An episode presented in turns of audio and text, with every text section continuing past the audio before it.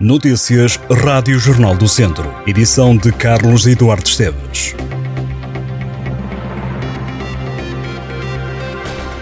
Pedro Miguel é a escolha da SAD do Académico Viseu para treinar a equipa academista.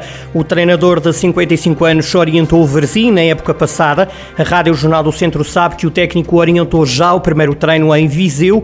Recorde que o Académico Viseu rescindiu com Pedro Ribeiro logo à segunda jornada da segunda Liga e optou por Gil Oliveira, preparador físico do clube, para orientar o plantel nas três jornadas seguintes. O Académico soma até este momento três pontos e ainda não ganhou qualquer jogo nesta edição da segunda Liga. No currículo como treinador, Pedro Miguel tem passagens pelo Oliveirense, clube que orientou desde 2004 até 2012 e de 2016 até 2021.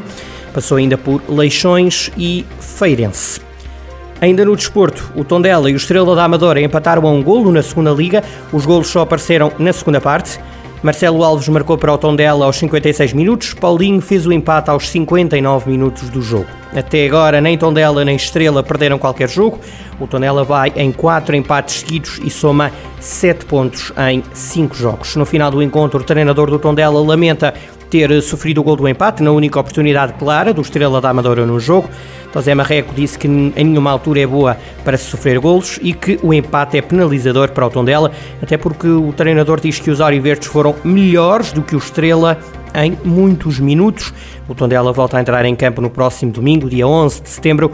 O jogo é fora de casa, em Torres Vedras, diante do Torriense, a contar para a sexta jornada da Segunda Liga.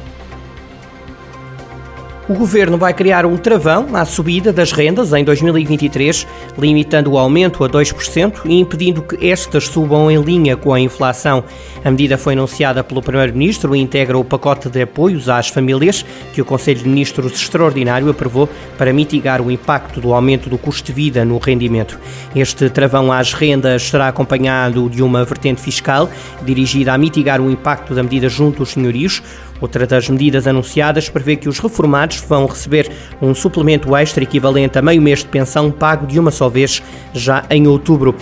Já as famílias com rendimento mensal até 2.700 euros recebem em outubro um pagamento extraordinário de 125 euros, sendo que este valor é atribuído por pessoa e ainda um subsídio de 50 euros por dependente. Este pagamento é feito de uma só vez, em outubro, e não abrange pensionistas. O pacote de apoios às medidas que o Conselho de Ministros Extraordinário aprovou para mitigar o impacto do orçamento de custo de vida no rendimento tem um valor global de 2 milhões e 400 mil euros.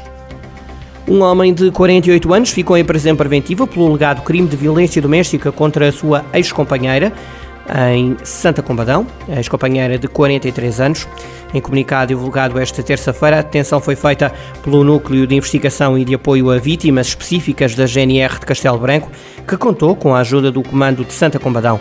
No decorrer das diligências policiais. Foi dado cumprimento a um mandato de detenção e um mandato de busca domiciliária que resultou na detenção do alegado agressor e na apreensão de gás-pimenta e de quatro armas brancas.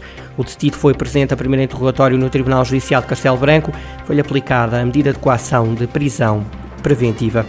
A greve dos guardas prisionais a diligências um, adiou o arranque do julgamento no Tribunal de Coimbra e um grupo de sete arguídos acusados de assaltarem mais de 20 lares de idosos no norte e centro do país, incluindo nos conselhos de Tondela e de Vila Nova de Paiva, em 2021. O julgamento que deveria ter começado hoje de manhã foi adiado devido à greve dos guardas prisionais, afirmou fonte do Tribunal de Coimbra, referindo ainda que não foi definida nova data.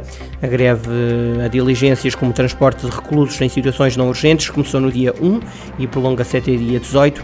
Dos sete arguídos deste caso, três estão em prisão preventiva.